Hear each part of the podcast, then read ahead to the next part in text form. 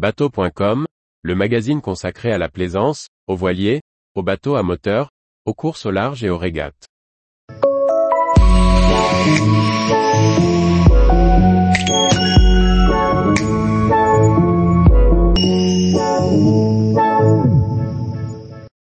Journal de la course au large, Jules Verne, Ocean Race, Golden Globe Race, Windsurf et Solitaire.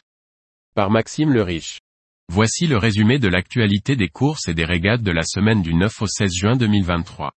Au programme, un crash, des victoires, une annonce, des binômes et une sélection de nouvelles aventures.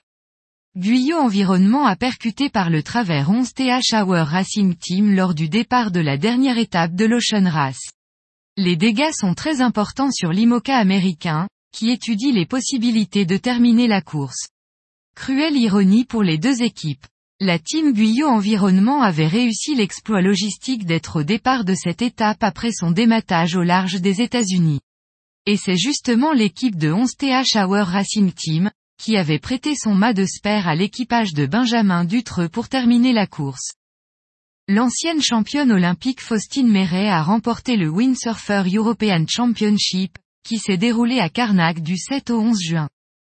Le skipper de Quessio, victorieux du dernier Pro Sailing Tour, embarque en binôme la navigatrice Audrey Augereau sur la prochaine Jacques Vabre. L'équipage de Hala Grande Pirelli a remporté cette course de 1000 milles en Manche et en mer Celtique, au départ et arrivé à Caen.